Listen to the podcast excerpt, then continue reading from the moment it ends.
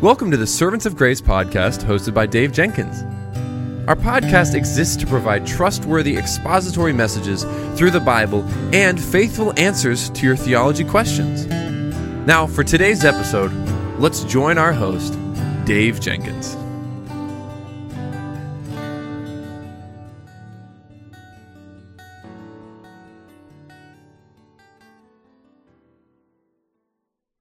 All right, welcome back to the Servants of Grace podcast and to our theology segment.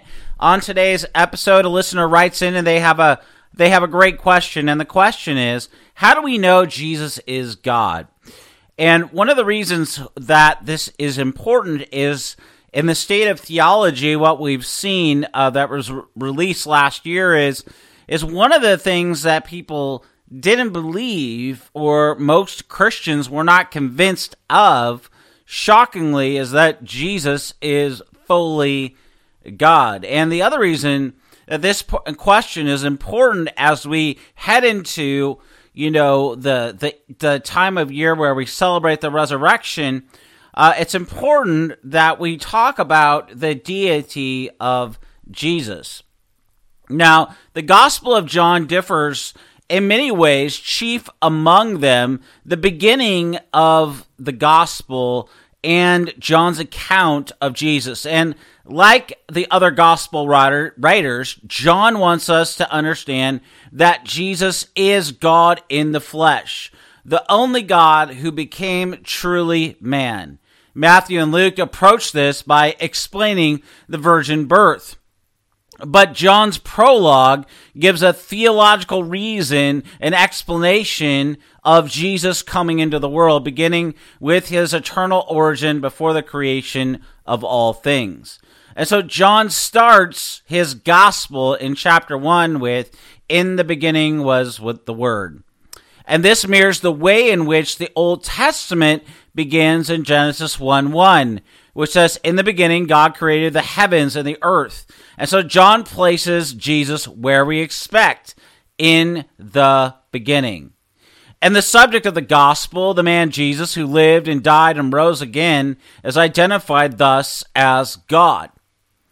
But John 1 1 teaches us more than this. It teaches us Jesus' deity in three aspects, beginning with his eternal being. In the beginning was the Word.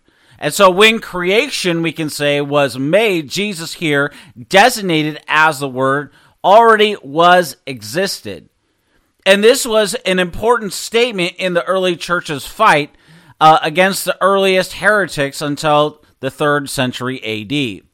Consider Arius, whose heresy articulated ideas that began percolating during John's life and prompted the Council of Nicaea in 325 AD. Arius maintained that, that Jesus, though certainly godlike in many ways, was nonetheless not God. In fact, he argued, Arius did, that Jesus was a created being, however glorious and however close to God he was. But John tells us instead that when time and creation began, Jesus already was. Leon Morris, a Bible scholar, says the Word existed before all creation, which makes it clear that the Word was not created. The Word is not to be included in created things.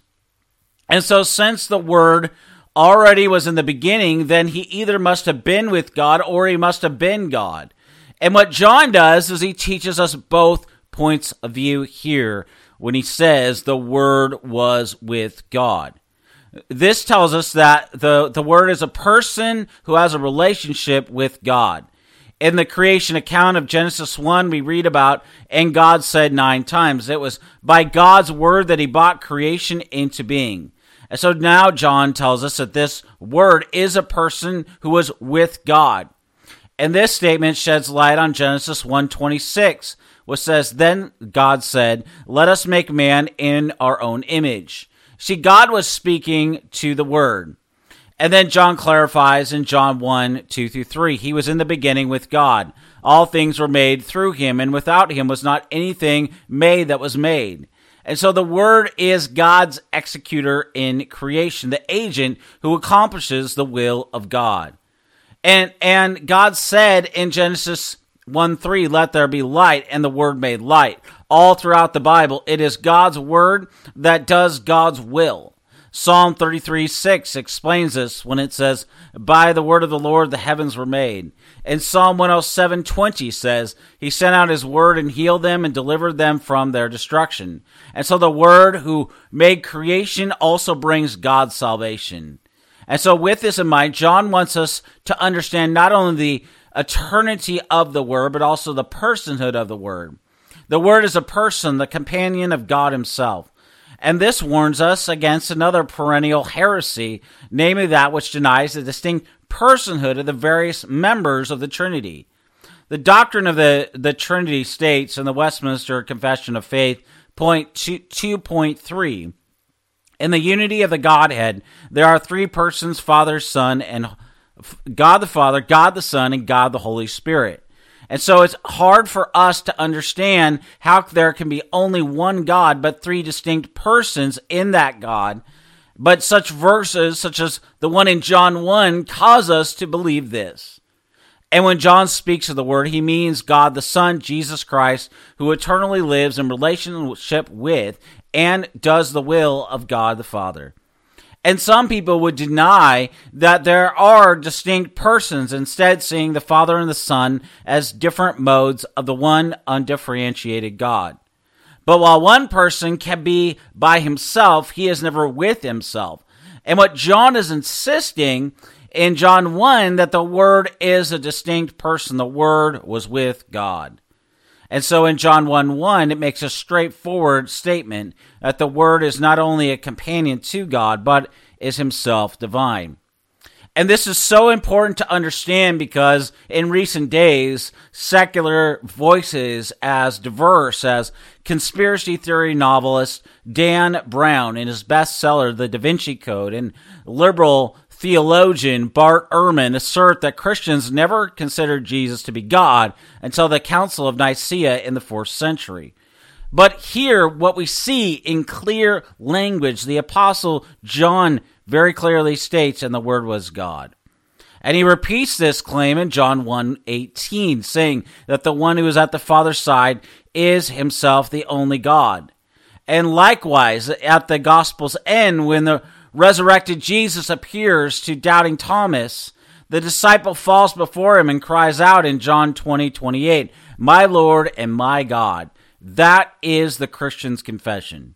John wants us to know from the beginning of the gospel that Jesus Christ, the Word, is God. And because it states uh, the, de- the deity of Christ so plainly, John 1 1 has long come under attack beginning with Arius. His argument is used today by Jehovah's Witnesses that John does not teach that Jesus is God, but rather Jesus is a godlike creature. He is divine according to them, but he's not deity, Jesus is. And this is based on the, the, the, the fact that in this final phrase, in verse 1 of John 1, John places a definitive article, the, before word, but not before God. And yet, Jehovah's Witnesses argue, John says, that the word was a God, but not the God. That's what Jehovah's Witnesses want us to believe. But we need to understand and we need to respond to this because, first, it's clear throughout the Gospel of John that John intends us to identify Jesus as God. Our teaching of the deity of Christ does not depend on John 1 1. And what John says elsewhere clarifies this teaching elsewhere. For instance, the indisputable assertion of deity in John 1:18, which describes Jesus as the only God who is at the Father's side. And second, if John meant that Jesus was divine but not a deity, there, there was a perfectly good Greek word, theios, that he did not use. The word he did use is theos. It means God and not godlike. And third, while the Arian and the Jehovah's Witness argument might convince novices in the Greek, the Greek grammar does not demand a definitive article for both of the nouns when they are joined in this way. And so it's common for one Greek definitive article to serve for both nouns. And so the grammatical argument is simply wrong. Fourth, there is an obvious reason for John's construction here. His point is to identify the Word both as God, meaning God the Father, and also as distinct from God.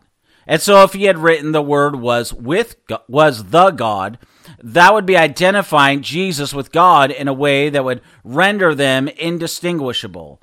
So his point is to clearly specify the deity of Christ while also distinguishing Jesus from God the Father. Martin Luther said this there this text is a strong and valid attestation he says of the divinity of Jesus Christ. Everything depends on this doctrine. It serves to maintain and support all other doctrines of our Christian faith and therefore the, the devil assailed it very early in the history of Christendom and he continues to do so in our day. John in his gospel he wants us to realize Christ's deity and the relationship to God the Father, insisting on Jesus' divine sonship for our salvation. You see, Jesus is God the executor, doing the will of his Father, God the ordainer, within the perfect harmony of the Trinity.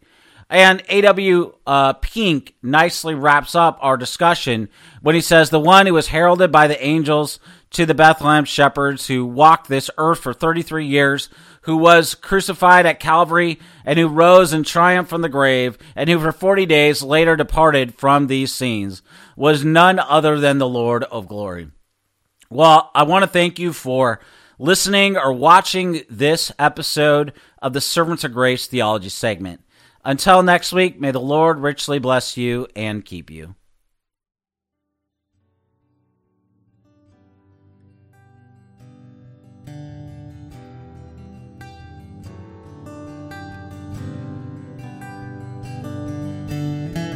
Thank you for listening to the Servants of Grace podcast today. If you enjoyed the show, please subscribe, leave a rating on the app, and share our episode with your friends and family.